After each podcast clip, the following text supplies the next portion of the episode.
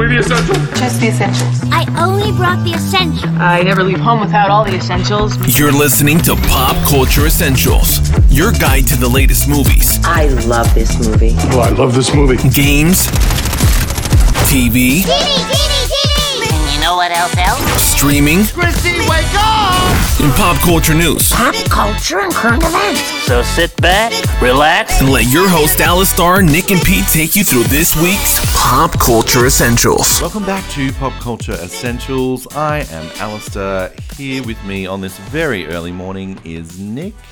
Hello, Alistair. How are you on this early morning? Is it is it raining where you are? No, In, if uh, the sun Melbourne? is out, it's like we should be in opposite states because it's like Queensland weather here today.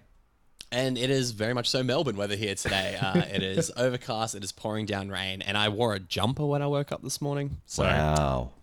it's very different. It's opposite day. It is. Speaking of opposite, we still don't have Pete. I know. How sad. I believe Like, you're. as- he's on a plane right now. He's pretty much on on the plane home right now as we're speaking after a crazy couple of weeks. sitting back in his chair thinking, damn, I miss Alistair and Nick. I can't wait to get back on the Pop Culture Essentials podcast. That's exactly. I'm never going to do his TIFF again. I'm never going to miss out on this podcast for TIFF again. Well, look, Pete, we'll be back next week, and we're very excited to have him back. Absolutely. Let's kick in with some movie news. Now, look, there's not much out, I'm going to be honest. Um, I thought we'd continue with our Gran Turismo movie news. Uh, so, there's been a few more additions to the cast this week. Orlando Bloom has joined, Okay. uh, and Never Have I Ever star Darren Barnett um, has also joined the cast who I love. I don't know if you've seen the show, but he's basically the male pin-up boy of the show. right. um, okay. So there's not really much news about Orlando Bloom. Um, however, Darren Garnett, um, Barnett, sorry, will be the lead. Um, Okay. He'll play the role of the racer who's ranked at the top of the GT Academy. so That's David David Harbour's son, right? Based on what we were talking about last yeah, yeah, Right. Yeah, we do have a director. Ooh, Can you okay. guess who the? Actually, I'm not going to play the guessing game. That's too. Yeah, yeah, I'll be here for too long. Yeah. Uh, this is a name that I haven't heard for a while. Neil Blomkamp. oh, Like really? Okay. District 9 and Now I'm interested. Now Okay. I'm in. Now I'm, I'm- in. like uh, as long as and nothing against Blomkamp because I love District 9 and I liked Elysium. But as long as he's like a little bit away from the script, I think it'll be okay because he's a visually amazing director. but his last few movies have not been good. I don't know if you saw Demonic. I did not. 2020. Yeah. No. And then obviously Chappie has its Yes. problems. So yeah, look, visually amazing director, definitely someone who I can see working with a film that is like this, like a racing simulator. So interesting. I'm excited see what Hmm. he, see what he brings up. So production starts this week in Europe, and Oh. it's set to release August 11, 2023. That's crazy. Well, we just spoke about it last week. And they're like, oh, also we start filming next week in Europe. And it's going to come out in August, which great. Okay, cool. Perfect. Uh, Disney have released a official trailer for Strange World, which is Mm. coming out in theaters November 23, which is pretty close. Oh yeah. Uh, so it's an original animated adventure comedy about three generations of the Clade family who overcome their differences while exploring a strange, wondrous, and oftentimes hostile world. Did you watch the trailer yet? I haven't seen it yet because it. I know it came out at like midnight our time. Did. Um, and but the screenshots that I've seen, it give it's like a real Encanto vibe, like in the same animation style, right? There's it looks, yeah, very much the same. Um, I did see the first trailer they released, and I'm I'm intrigued. I'm very intrigued, and I'm I mean, as if you're not going to give Disney the, a chance. So Exactly. Um, the direction is interesting. So it's been directed by Don Hall, who did Big Hero 6, oh, I love Big Hero and Six. um, Qui Nguyen, who also directed Raya and the Last Dragon, oh, I love Raya and the Last Dragon. and then produced by Roy Conley, who produced Tangled. So those are three movies that I love. there we go. three Disney winners too. Yeah. So So this right. could be a winner, and it's got a pretty good cast: Jake Gyllenhaal, Dennis Quaid, Gabrielle Union, Lucy Liu. wow, That's a pretty good cast. that's stacked cast. I'm ex- I'm So, excited um, for it. I'm a little bit more hyped than I previously was. I think I I think I join you in that sentiment. uh, and that is it for movie news. Nick, there's nothing happening in music apparently. Look, apart Well, from apart Adam Levine sliding into DMs, Adam that's Levine. much- And look- that's the- If he's listening, my DMs are open. Just saying. have so there's a And big pr- I'm pretty sure now. Pete's are too. I'm pretty certain they are. Um, there's a big trend at the moment of everyone, oh, of not everyone, but people on TikTok who have been like faking DMs from Oh Adam my Levine. God, I I've know watched you've so seen this many. trend. They're so Holy good. shit, it is so funny. So, but that's neither here nor there. Not much happening in music this week. However, in gaming, there was some massive news announced overnight, and Oh. I'm so glad we saw this before we started recording the show because I haven't played FIFA since probably FIFA 19 or maybe even FIFA 20, right? It's been a long time. Yes. I'm 100% buying FIFA 23. EA have got my money based on the fact that for the first time ever, a fictional team is playable, and that fictional team is AFC Richmond with coach Ted Lasso. I cannot believe this is a real thing. I know. and I'm so goddamn excited. They um they teased it with a tweet uh, from uh, the uh, the Ted Lasso Twitter account earlier this week saying, "Look out, Mario! You're not the only pixelated man with a moustache who never knows where the tube is taking him," which is firstly hilarious. But then people kind of guessed, "Oh, okay, so Ted Lasso is going to be in a video game," and then obviously confirmed now that he is a uh, AFC Richmond is a playable team. You can play as Roy Kent, Sam Obisanya, and Jamie Tartt, as well as the whole team with the moustached American coach on the sideline cheering them on. So this is pretty damn exciting. FIFA, FIFA 23 is coming out in just over a week, September 30th. So not too long to get to play as everyone's favorite soccer team with everyone's favorite coach. Definitely building the hype train with that announcement. Oh god, yeah. Like I I wasn't excited for FIFA 23, but it was the first one in a while where I'm like, "Oh, I haven't played this in a while. Maybe I should give it a go." And this is just sort of this is dotted the i for me. I'm ready. I'm probably going to pre-order it today. if there's a special edition where I get even more Ted Lasso stuff, shit, man. FIFA's just another 30 bucks out of me. The Lasso edition. The Lasso edition, Would, right? Where you- would buy. Well, imagine if a physical copy came with a moustache you can wear. Oh, amazing. Well, it'd be great because I can't grow my own. So uh, I would be very happy. Uh, looking at streaming now, uh, again, not really much going on. Uh, probably the biggest thing is that there is a new HBO show greenlit this week. Uh, it's based. It's going to be a TV series based on David Cronenberg's film Scanners. oh, yeah, I did see this. Interesting. Yeah. So it's going to be set in the world of the film. Um, a very brief synopsis um, just simply says Pursued by relentless agents with unimaginable powers, two women living on the fringes of modern society must learn to work together to topple a vast conspiracy determined to bring them to heel. Uh, now, William Bridges is writing this, who wrote Black Mirror, okay. and- All right. one of the writers on Stranger Things. Oh. So, uh, hello. Uh, and uh, executive producer and showrunner is also uh, William Bridges. Uh, and then Yann Demange will direct and executive produce. Uh, and he did Lovecraft Country. Ah, yeah. Show gone too soon. To, if you Very ask much me. so. Very much so. And as far as I'm aware, Cronenberg is a producer on this as well. He is, yes. Okay, interesting. I only saw Scanners for the first time a few years ago, and I understood immediately like the cult impact it had on sci-fi horror. Oh, so totally. And I'm one of like the ten people in the world who really liked Crimes of the Future. Uh, Yeah. Cronenberg's movie that came out this year. I know it's weird and it's it's not as good as other work, but I really liked it. So I'm interested to see what they do with the Scanners series. Definitely interested. And anything HBO. Oh, That's yeah. I mean, Um, and look, another big surprising piece of news.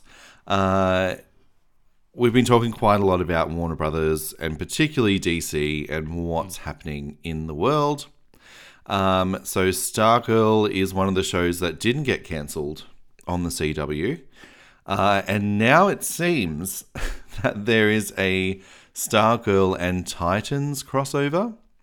Oh, okay. Uh, so I love this name, by the way. Brec Bassinger, um, the lead actress in Stargirl, tweeted out a photo um, with the Stargirl creator and a few of the stars of Titans and the director of Titans um, saying the meeting was a coincidence, but they're all in costume.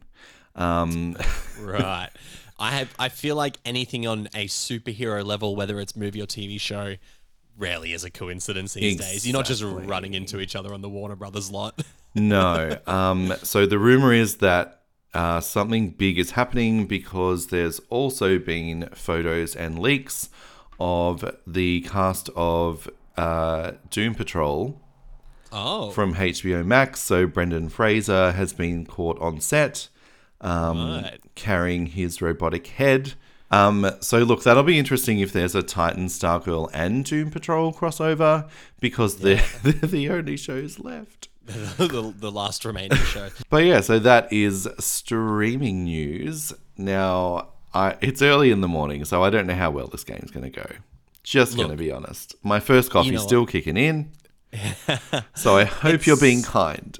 I'm being as kind as I can be, but let's not lie to ourselves. This game doesn't work at any time of the day. Um, and that game is everyone's least favorite game of the sh- of this show out of two. Movie Tag, the game where I give Alistair and if Pete was here, Pete, five chances to guess a movie. And as ev- as with every week, there's a central theme. I'm not going to give the theme away though early on because I think it'll be a little too obvious for the movie I've selected and the f- movies that will follow. So I will reveal what the theme is once Alistair has guessed the movie. But movie tag, I'm going to give Alistair the tagline of the film. If can't guess it from that, I will give him some trivia.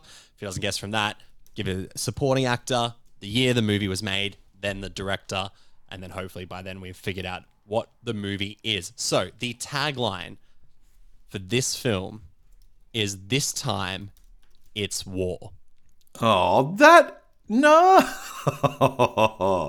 Are you serious? And you've probably got it, haven't you? What is it then? The- Go on. That is the most. That, oh, that's so fucking.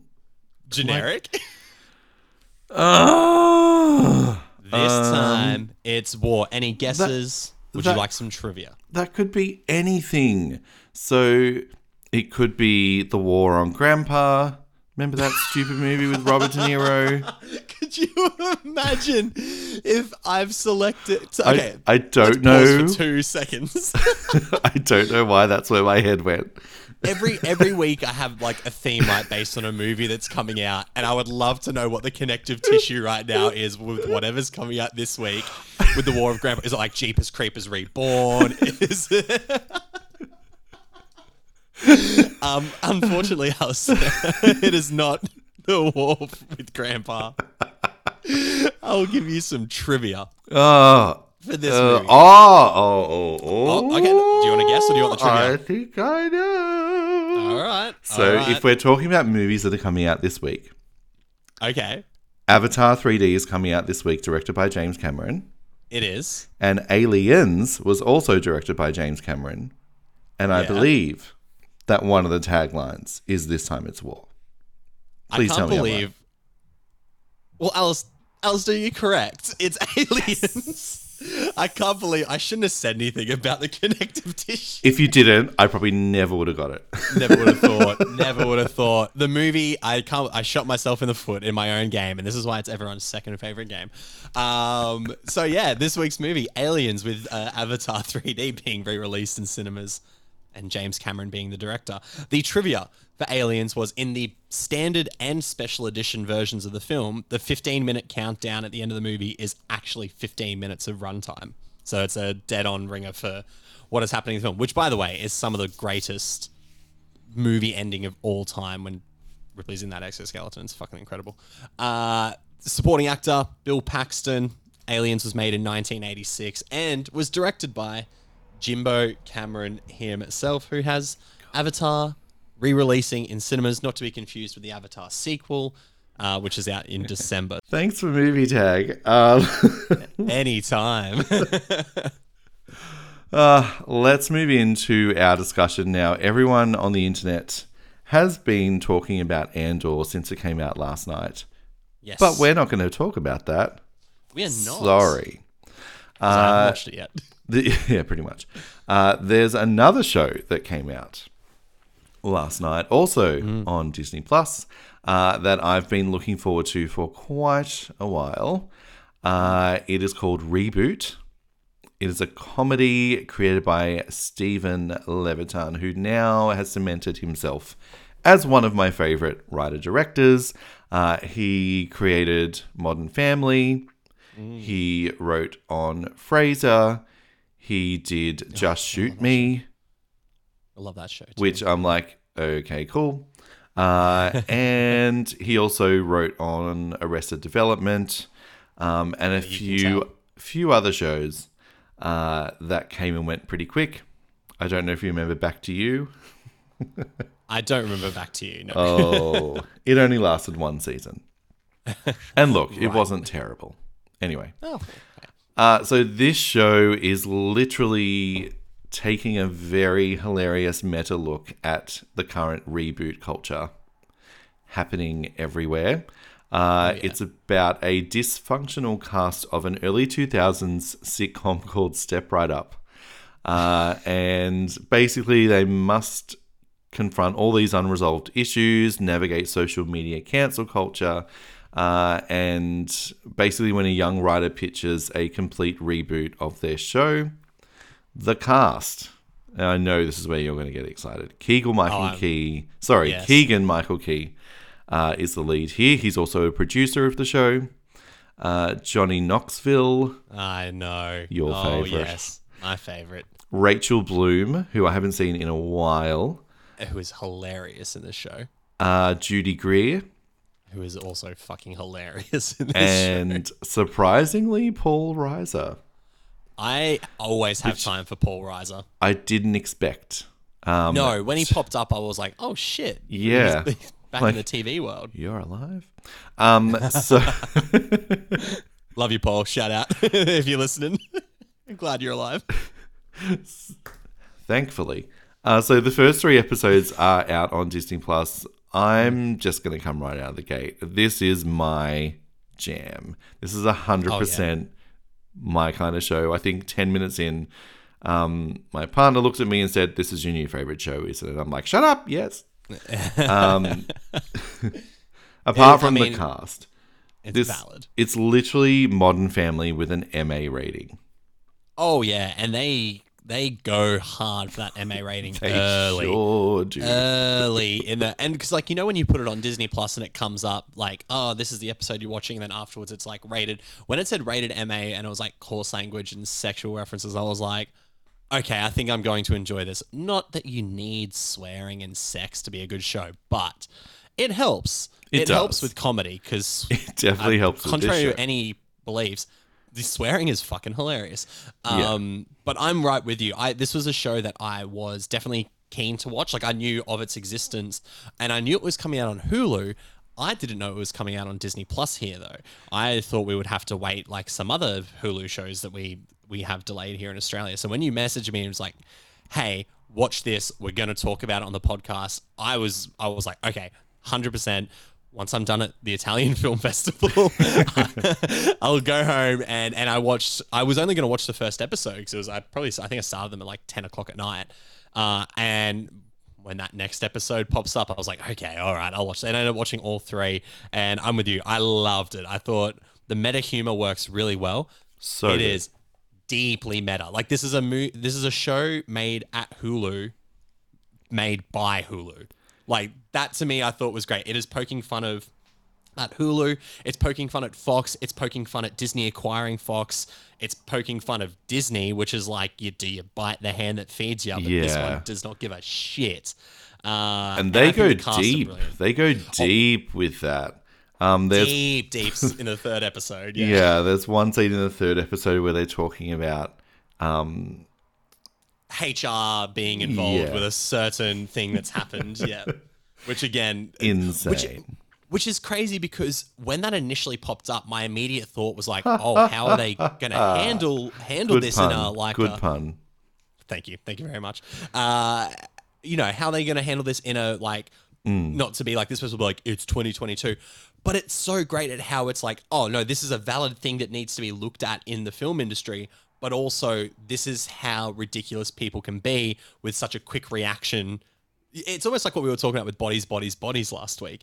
It's the the shoot first, ask questions later sort of thing. But they they do it really well and in a in, in a very comedic way. Definitely. Um, I think the like I've never seen Disney go this hard. Like No, poking not at all. like poking holes in, you know, what they stand for and what they are. Well, that's it. Yeah, it, it's great. and the ex- I think it was episode one when the show um, the show producer was talking about how they got their job oh my god, yes. on episode two. Yeah, sorry, how she got her job as the head At of Hulu. head of comedy at, at Hulu. It's great because she's she's talking to Oh, Judy Greer so and um, Keegan Michael Key at that point, I believe, or it might have yeah, been Johnny Knoxville. No, no, it was those two. Yeah, It was also and and she they try and make a joke and she doesn't laugh and they're like, oh, that's that's a joke. This show's a comedy, and she's like, oh, I'm still trying to just. It's my first day on the job. I'm still figuring out like what's funny and what's not. And they're like, what's your role? She's like vice president of comedy. and it's just so it's so quick wit, like you said. It's definitely got that Steven Levitan Modern Family humor. It's a lot of like great uh, dialogue driven jokes. There's still like Yeah. occasional slapstick Oh, not slapstick, but like physical comedy. And there's some great physical comedy, There is. especially with Johnny Knoxville's character and a certain character that he may have relations with at some point. Oh, you The thinking scene where the he goes into her caravan. Oh my god, that.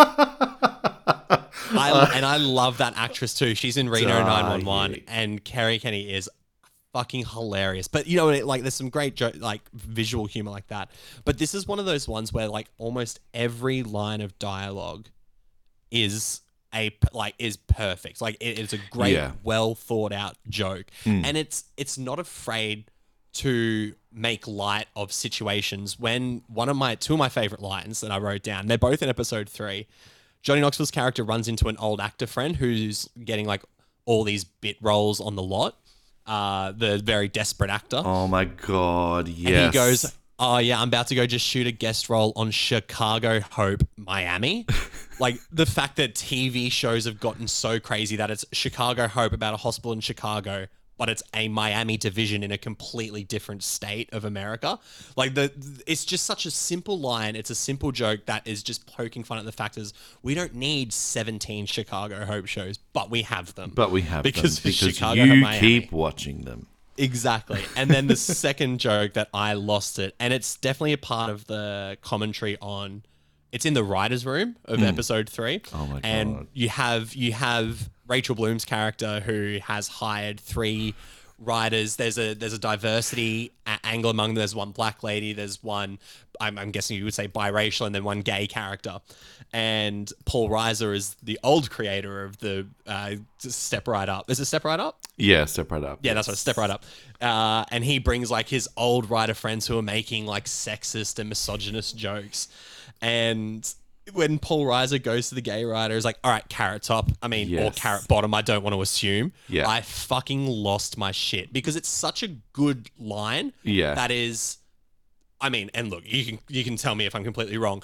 I don't think it, it ever came across as offensive Definitely because not. of how it's how hilarious. it's that, exactly. You know what I mean? Like it, it's one of those ones where it's just not afraid to poke fun at everyone without mm. being demeaning to anyone, and that's the sort of like line that this whole show like treads on in a fucking hilarious way.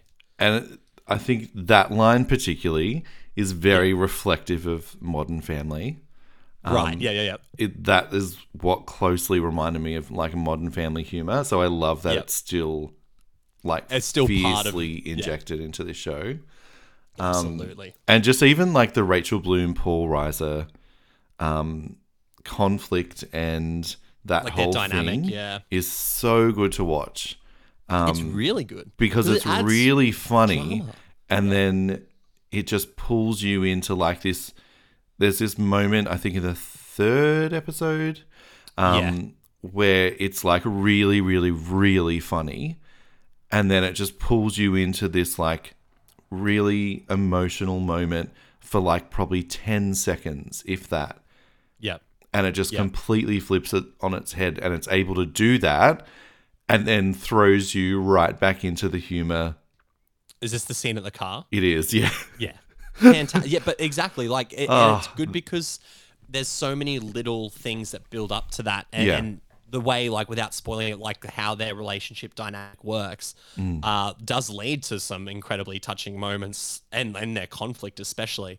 But yeah, like you said, but at the end of that third episode, I was completely drawn into the drama as well while everyone else is sort of having and even even the scene in which the H- HR have to get involved there is there is it's all jokes it's all jokes and then there's that slight little bit where you go oh i actually feel really bad in this case for judy greer's character and Yeah. sort of what she hasn't been able to emotionally emotionally let go of but then the perfect cliffhanger ending Oh. on episode three Oh. as well right so it's so hard Yeah. to talk about this without spoiling it but I like. I, they're 30 minute episodes like there's three of them out Hmm. go and watch this the other thing i want to quickly bring up is obviously I've been inundated with this man on my television screen for so long, and I've rarely seen him in an acting role.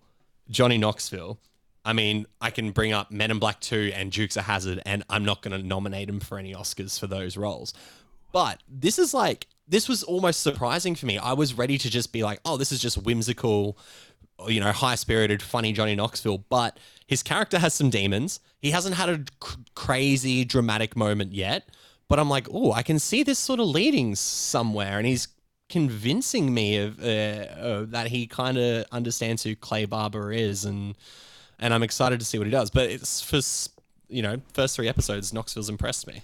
Definitely. And I think that's what my partner said as well is that like this is the first time that he's actually liked Johnny Knoxville. Don't kill him. Right. No, hey, no, I, I get it. I get Um, And it. he said he's actually a really good actor. He's great in this, which He is he is. Like, Yeah. And I hate saying that sounding surprised, but he actually is really, really good.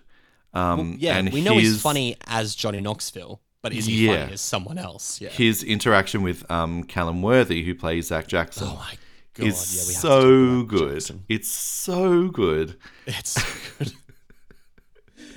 their their dynamic is Oh great. God. um, and then obviously then Johnny Knoxville and with what happens in his three episode arc so far is is kind of great. But he because he Phenomenal. is ultimately like it's weird to say he's the comedic relief, but he kind of is like Yeah. he is the go to in a scene for the one liner, for the reaction, the like the dry sarcastic reaction. He's like the Jim of you know you know of reboot ultimately. Yeah. Um, but he does it incredibly well, and uh, I, I'm excited to see where he goes. Um, Definitely. I mean, while we're talking about him too, Callum Worthy as Zach Jackson has to be the funniest, most annoying person on screen because this like Callum Worthy knocks this out of the fucking park. Oh, 'Cause this could be a make or break character for Hmm.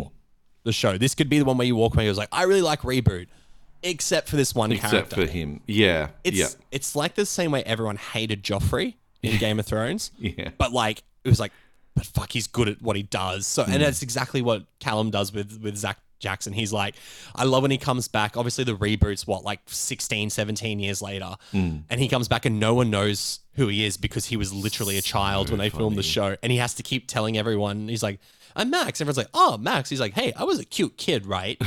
and that whole bit in the first episode Oh where he's trying to get people to tell him he was a cute kid So is so uncomfortably funny. And then his reaction to what happens to him later in the show as well, and Hmm. in regards to, I guess, the scarf lady is what we'll say.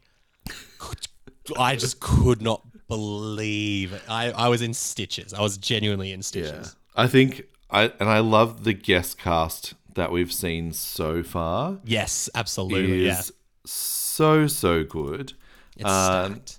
Probably the main one that I'm thinking of uh, is the scene where they go in with some HR documents. Oh, this is so hard to say without spoiling. It's so hard. Yeah, I know. oh God. Um, eh, actually, how do I word this without spoiling it? I There's an intimate scene in the show. So the actor is Bob uh, Clendenin, who played um, Tom in Cougar Town famously, a very similar awkward character.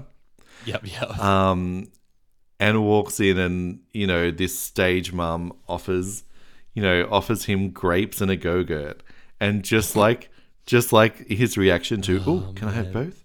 Like it's just yeah.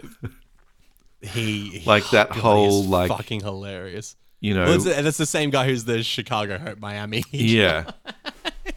Uh, Fred Fred Melamed plays one of the writers, uh, Alan, one of the old writers, Yeah. Alan. Um, and Rose Abdoo plays Selma, another one of the older writers. Oh, she's fucking hilarious. They are so funny, like so incredibly funny. Um, and I would be remiss if I didn't mention Eliza Coupe as Nora. Um, yeah. who is just such a phenomenal actress and very, very funny. Uh, and we've only seen a little bit of her, so apparently she's so far in three of the eight episodes of season one. Um, so I'm sure we'll be seeing more of her as the show goes on. Absolutely. And I Final guess, thoughts? I guess got to point out as well, Judy sorry. Greer. Yes, is of funny is so goddamn funny in this, and we knew she was funny because she's great in Arrested Development. And I would argue like this is sort sort of her character in Arrested Development, but a bit more of like the Hollywood princess style of it, and perhaps you know princess in an almost literal term with where her character has come from, um, and what her character goes through once the original show's cancelled. Um, the the scene that caught me off guard so much, and this is when I knew I was like, oh, this isn't going to be like your average sitcom, is when Keegan Michael Key goes to her trailer for the first time, and she's stuck taking the shirt off, Yeah. And I just sat there and I was like. This like it was a very funny scene, but I was like, oh no, this is like a show that is not going to be afraid to do anything, which is obviously kind of different to what we know from. I know we can keep calling it a Hulu show, but no, Disney is at at the top of it. So Yeah. it, it's kind of one of those things where I was like, okay, Disney aren't going to pull many punches here, or they're not afraid to show anything, which is different for firstly different for Disney and Hulu, but also kind of like, uh, okay, if this show can have the freedom to do what it needs to do. And get the joke in whatever way it needs to get the joke, then I think I'm going to be pretty on board with it. She's like, her career is, first of all, phenomenal. Oh Like, God, yeah. Just the um, sheer amount of work that, that Judy Greer has done. Judy Greer is never not working. Yeah, pretty much. Like even if you look at her, like what she's doing this year, the like it's insane. Um, but and she's also been in all of um, Levitan's shows. So she was in Just Shoot Me. She was in Modern Family. She was in Arrested Development. So she's obviously got some kind of you know good relationship there. and she's good in them. That like that's the other Yeah. thing. Like she's really good in them. So she's got, just so you know, she's got 2, 4, 6, 7, 8, 9, 10, 11, 12, 13, 14, 15, 16, 17, 18 projects in 2022. Unbelievable. Insane. Like- Unbelievable. Who works that hard? Come on, man. no. I hey, good for her. But look, this her. is this really feels like this is oh, and I hate saying this, but it's true. This really feels like this is her show. Yes. As much uh, as yeah. it is Keegan Michael Key's, it really feels like this is her show. I think they're going to be sort of those like co-leads because like the Yeah. first, I think what happens in episode three kind of points to the fact that this is going to be a bit more her show, Yeah, as well. yeah. But to get like the ball rolling, it's very much about Keegan Michael Key's character being like, Yeah. uh, he's like, I want to be an established, respected actor, and and coming back to a sitcom isn't the right decision. But this sitcom's different, and it's like, and, and it's, so it's interesting how he. I love the scene where Paul Reiser's character sort of like manipulates him into keeping an actress, a guest actress who's not necessarily good at acting. Um, that scene was great because it was just like it was, like you said, dangling the keys. Uh, so I look without even saying much more. Reboot's fucking hilarious. It is Yeah. really really funny. Uh, it's a great satire. Well, it's not even satire. It's just very meta, uh, but without being annoying. And I think it'll surprise a lot of people. Uh, Definitely. with just how entertaining and and how how much depth is actually in the characters and in the story. And it's not a one where you kind of sit there and go, "Oh, there's so much drama happening." Like it's just the perfect amount. It's the perfect amount of everything. Definitely. Well, look, that is Reboot. It is showing now on Disney Plus. You can watch the first three episodes and then followed by weekly episodes on Wednesday night at 6 p.m. Woohoo! Let's dive into the box office. So, Yes. I'm going to start off with I am going to do America this week because I think it's interesting what happened. Okay. Um, so, fortunately, America got the release of The Woman King, um, so which we still don't have a date for. Thanks, Sony. Uh, October, late October. It'll be online by then. Anyway, I know, I know. edit. Don't say that, Alistair. Um, so, so look. Surprisingly, it went straight to number one. Uh, Wow. It took in Nice. nineteen million dollars in its opening weekend. Um, that's huge. That's like, massive. first of all, that's huge. Like, congratulations, Sony. Congratulations, Viola Davis. Who, again, Yes. if we're talking about, you know, women who do an incredible amount of work. I feel like Viola Davis is also in everything. Oh, God, yeah, and has a ton of projects. But this is definitely her front and center, Yep. and she deserves all the success. I can't wait to see it. Me too. Super excited. Um, holding strong at number two is Barbarian. Oh, that is so good to hear. Like I'm shocked. Took in 16 million Right. in yeah, its second yeah. week. and What? has done so well. It's actually now getting a cinema release in Australia. Oh, Thank which you, is America. incredible. Thank, Thank you. you, America, for coming out for good original horror. So Uh, we in Australia can watch good original horror. yes. Uh, number three is Pearl. oh, Uh, how good! so this took in 3.24 million, you know that's not too bad. which is pretty good for a film that no one knew was coming out. And they, I think they made it for just over like a million or a couple of million. I don't think it had a big budget at all. Yeah. I remember hearing. And look, people have been bleating saying it should have gone straight to streaming. Um, it's A24. They don't have a streaming service. Yeah, Um, take your seat. and rounding out the top five is See How They Run, uh, which took in just a little over 3 million. Uh, and Bullet Train took in 2.5 million. yeah. Rounding out the top okay. five. I do want to do a Top Gun Maverick update. That was number six. it's out on digital. Finally, finally, it's, It's- out of the five. But it's still like it still took in 2.18 million. Right? What It's- the hell? It's an absolute juggernaut. Like, but I'm all about. Like, I am so happy Yeah. that people are still seeing it. Like, it, it's just a case for why movies need to have theatrical releases. Um, another interesting is number 10 is Moonage Dream at 1.2 million in its opening weekend. Look, that doesn't shock shock me, No. but I, I would highly recommend people watch it in a cinema. It's Oh. it's It's it also at going to be- IMAX. right? Like, and I know it's opening. I actually, the director did tweet that it's opening wider this week, so there is a chance that it might make some more cash.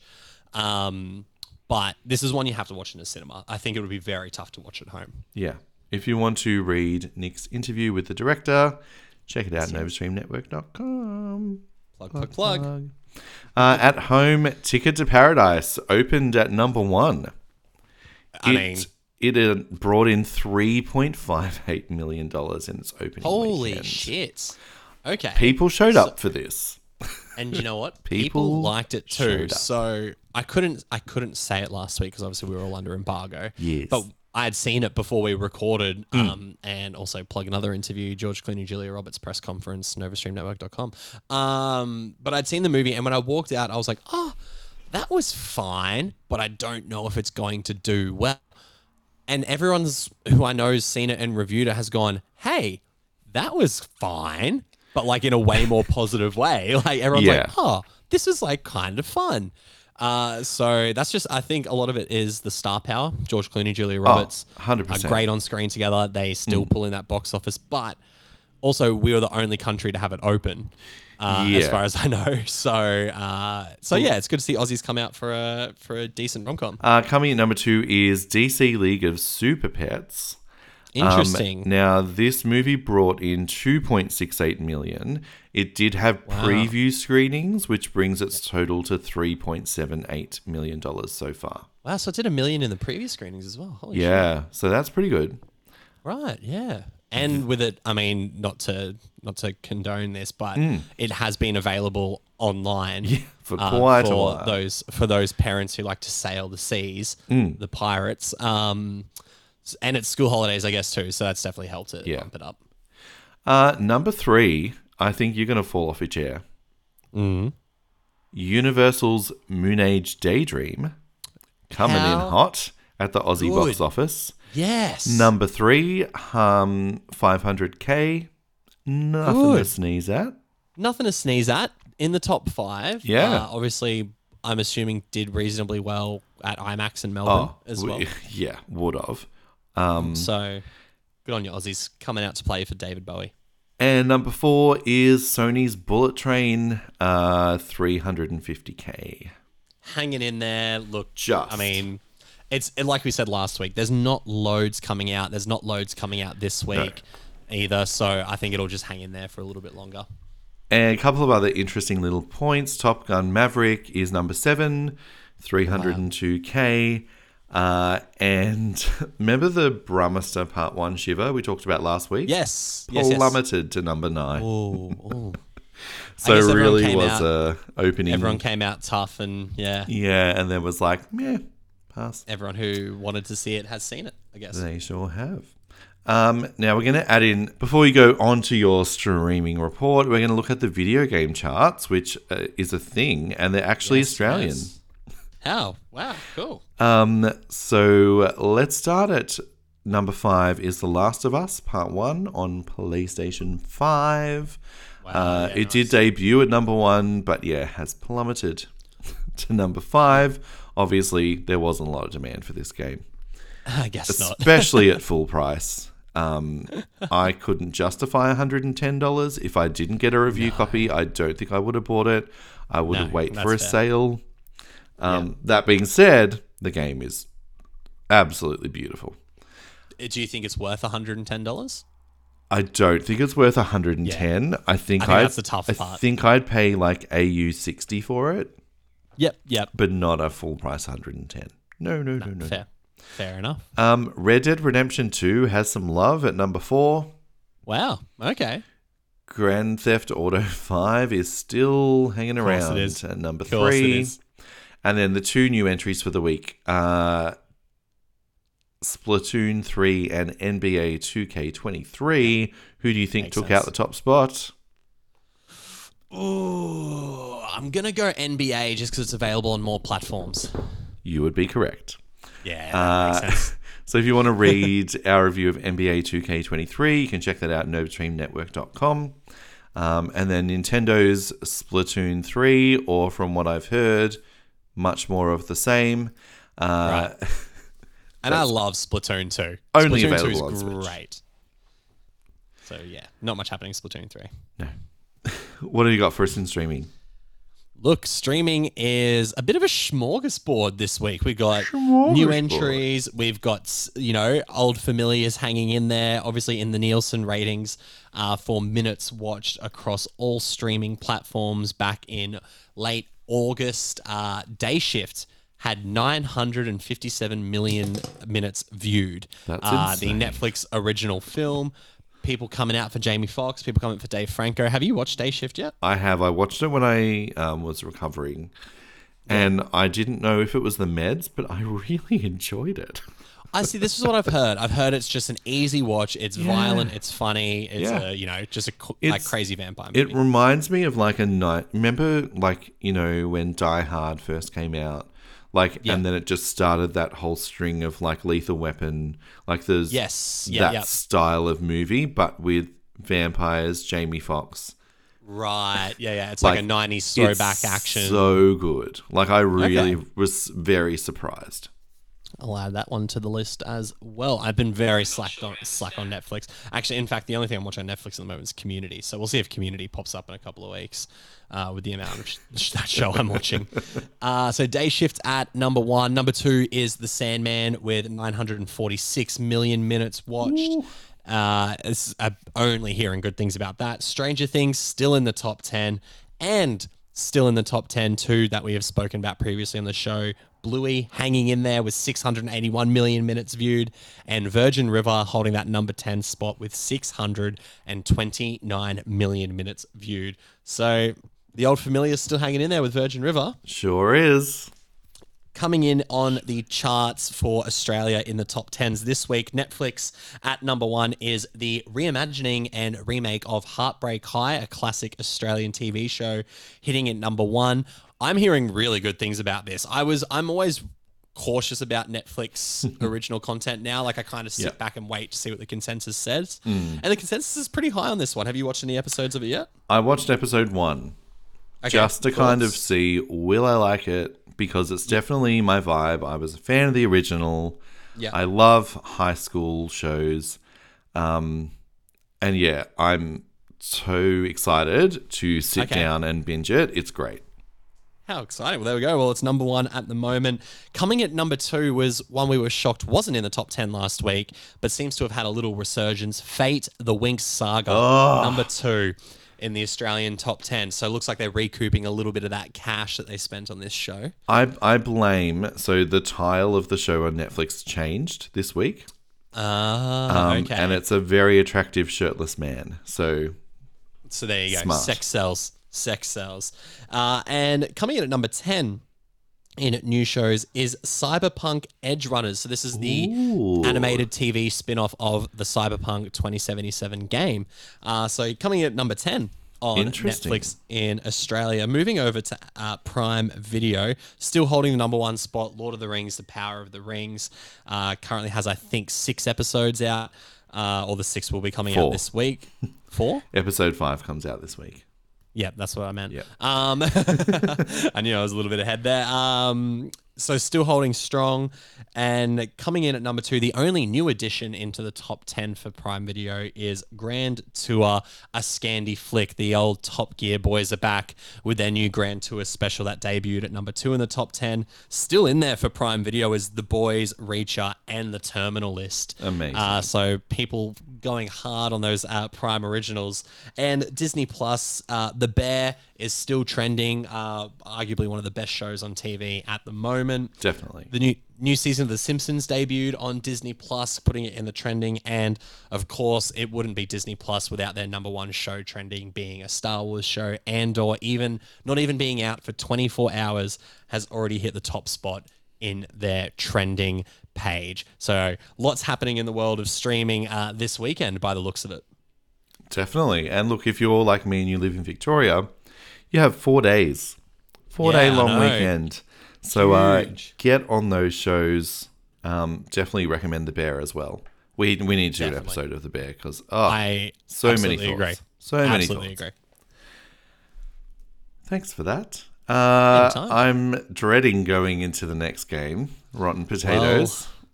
you know, Rotten Potatoes has proven to be uh, arguably the most intense game. I had uh, a listener of the show reach out and say that they feel anxious listening to Rotten Potatoes and they're not even playing the game. So, uh, firstly, I'm sorry. And secondly, hey, that's just what good games do. It makes us all scared. Uh, but Rotten Potatoes is back for another week. And as was revealed in our last game, the theme this week with Avatar 3D coming out in cinemas, James Cameron movies. So I've picked. Yeah, I know. So I've picked. And he doesn't have that many actual just Directing. theatrical. Yeah. Yeah. like he has lots of direct. He's done a lot of docos. He's done a couple of uh, TV documentaries. Not loads and loads of movies, but Hmm. I've managed to pick three of James Cameron's films for Rotten Potatoes. What Alistair is going to do is guess the critic score and the audience score for each of these movies. If he's in within 3% either way, he gets a point. If he gets dead on that percentage, he gets two points uh, in these practice rounds before Pete comes back and the real competition starts. And when I start giving up when I start giving out prizes that I've been promising for how many episodes have we done now? Uh, doesn't matter. So let's get into Rotten Potatoes for this week. And the first film I'm going to jump in with is the 1989 sci-fi adventure The Abyss, a underrated, not talked about enough film from James Cameron. Alistair, what do you think the critics score on Rotten Tomatoes for The Abyss is? Oh, I'm gonna go eighty. No, ninety percent. 90% on the dot. And audience score? Eighty-five. 85. Mm. Uh, yeah, eighty-five. You said 90, 90% for critics yeah. and 85 for audience. You get a point for critics because it's at 88%. Oh God. And you get a point for audience as it's at 83%. So you're within the 3%, two points to kick off. 88% on 49 reviews so it's certified fresh, 83% for the audience at 100,000 plus audience ratings. Wow. So the proof's in the pudding. Go and watch The Abyss. It is claustrophobic as fuck, love but it is movie. an incredible movie. Incredible. So good.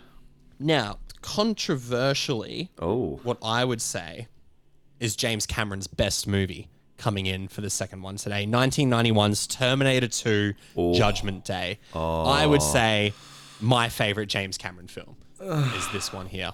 What do you think the critics score for Terminator 2 Judgment Day is?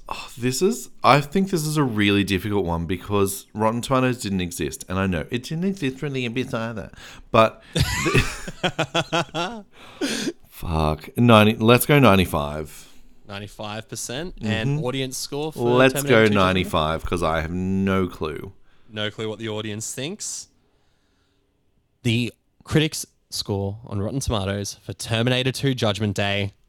One point to Alistair. Yes! You said 95. It is 93%. Woohoo! Ah, come on, audience. Now, audiences. Sometimes you look at an audience score and you go, what the hell was everyone thinking? That is not the case for Terminator 2 Judgment Day. because, Alistair, you got it dead on. 95% was your guess, and 95% is the audience score on Rotten Tomatoes. That's Two me points. doing a shimmy. Yes. Doing it, the, the audible shimmy. The audible the shimmy. podcast. So that's three points for that round. You're on five points at the moment, Alistair. Whoo-wee. Absolutely killing this game. Pete's gonna have no fucking clue. He's probably been studying Rotten Tomatoes heaps while he's away. That's all he did. It's all, all he did. Watch movies and study RT scores. What a nerd. But hey, it might pay off for him. Anyway, moving on with Rotten Potatoes. the final movie, the third movie, James Cameron's arguably biggest movie ever made, was the biggest movie in the world until he released Avatar. Titanic, 1997's Titanic. Alistair, what do you think the score for critics is on Rotten Tomatoes for Titanic? Uh, ninety percent. 90%. And audience score, Ninety-five. 95. With 237 reviews, certified fresh on Rotten Tomatoes, scraping in on that 3% barrier. 87% is the Ooh. critic score, and you guessed 90, so that is a point for Alistair. Now, you remember that bit I did in the last movie about audience scores? Yes. That kind of comes into play for Titanic. You What? guessed 95%. Yeah. 250,000 ratings Mm-hmm. on Rotten Tomatoes for audience. 69%. No. Titanic is at 69. You 69. lie. I I'm looking at it right now. How did this become the biggest movie ever? Of At right, sixty-nine percent. That is. Right. This stinks of Gen Z.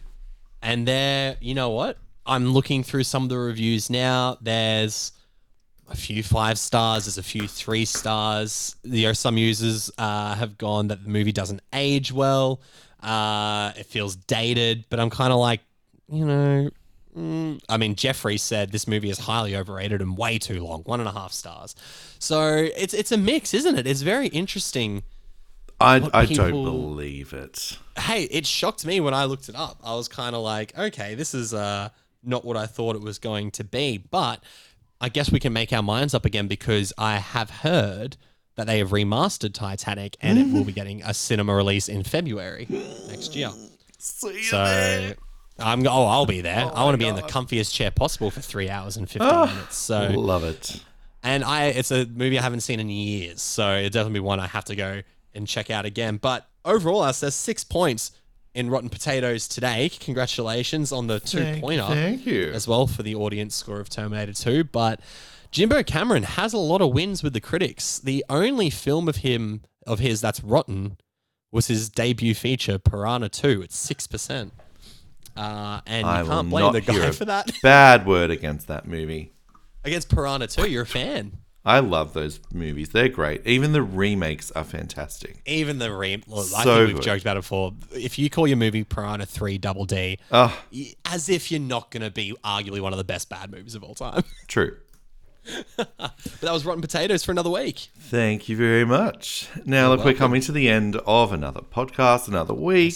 Very sad. Uh, and this is definitely my favorite part of every week. What is essential for your pop culture? Nick, please take it away. So as always, uh, I have something that's not necessarily a, a specific piece of pop culture, but I'm actually going to go with you could argue a competitor to to us in the movie industry, but it's someone whose interviews I've been watching recently, uh, and as someone who does a lot of interviews for NovaStream and sort of trying to like work out his craft. uh, You know, you look for inspiration into people who who are good at what they do. And there's a reporter in America called Jake Hamilton who works for Fox 32 in Chicago, and he has his own YouTube channel called Jake's Takes, and he gets to interview a lot of celebrities for a lot of big movies.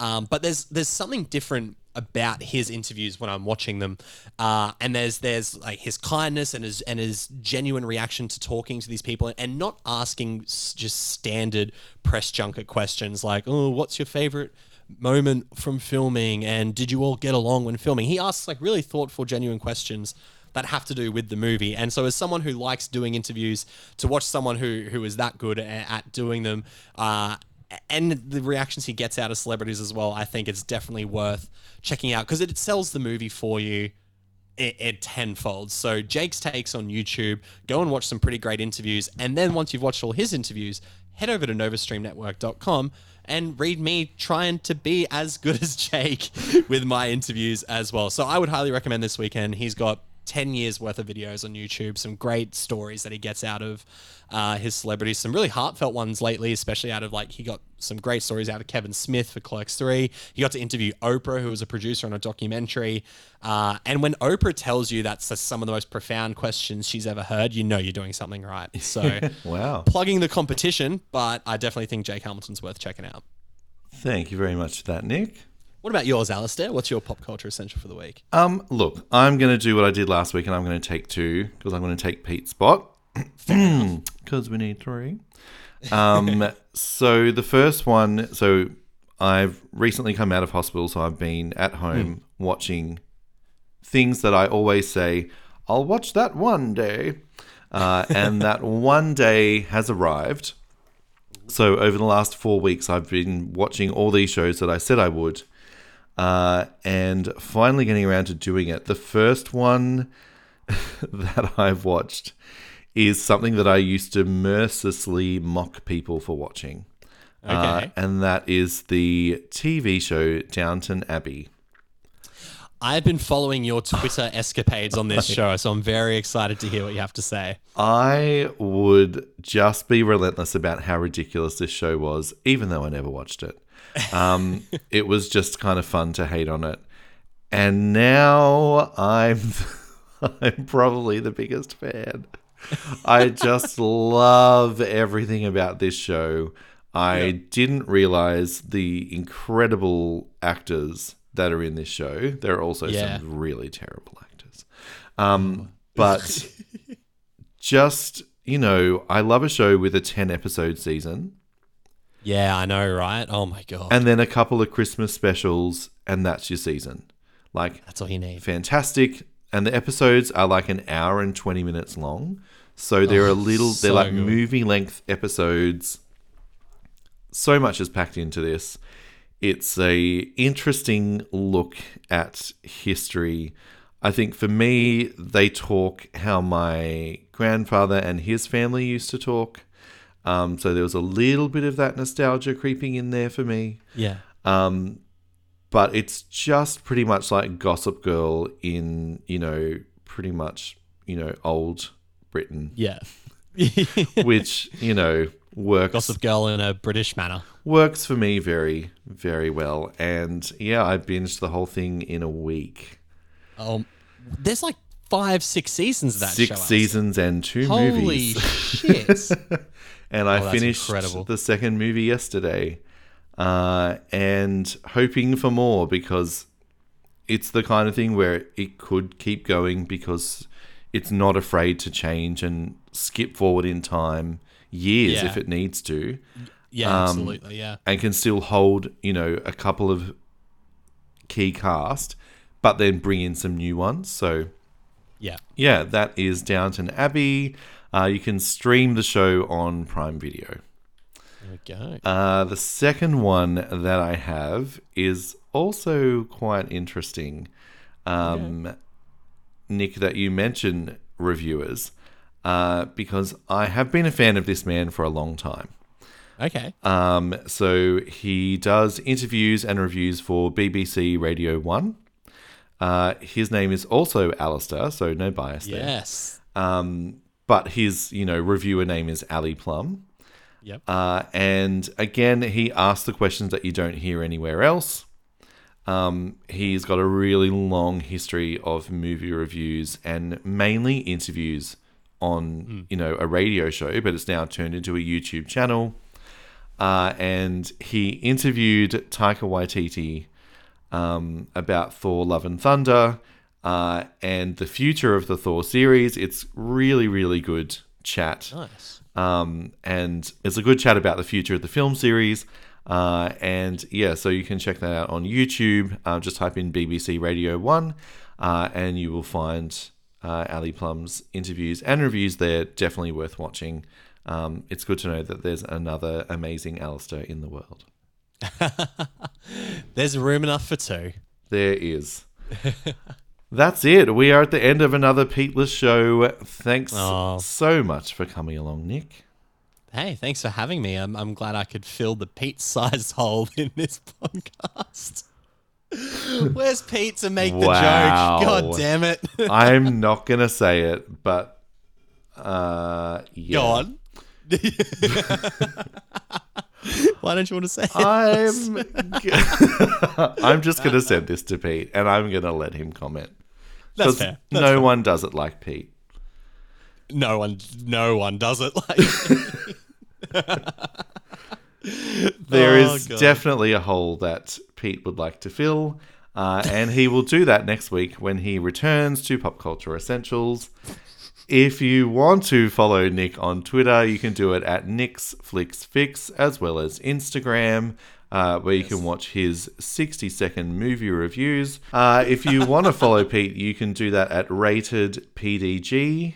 Fuck, I hope that's right. That's correct. Um, and you can also check out his amazing coverage of TIFF at the aureview.com. How he's done that all, plus watch movies, plus gone to theme parks, plus had the time of his life is Let's say- amazing. also, plus, he went and voluntarily saw Barbarian, which wasn't even playing at TIFF. He was like, oh, I'm just going to see it while I'm here. So he was just watching movies for fun Yeah. as well. The man is built different. he sure is. um, so make sure you check all of that out on the AU Review. If you want to follow me, you can do that. Uh, I'm Alistair on Twitter and Instagram. And you can read my stuff at NovaStreamNetwork.com.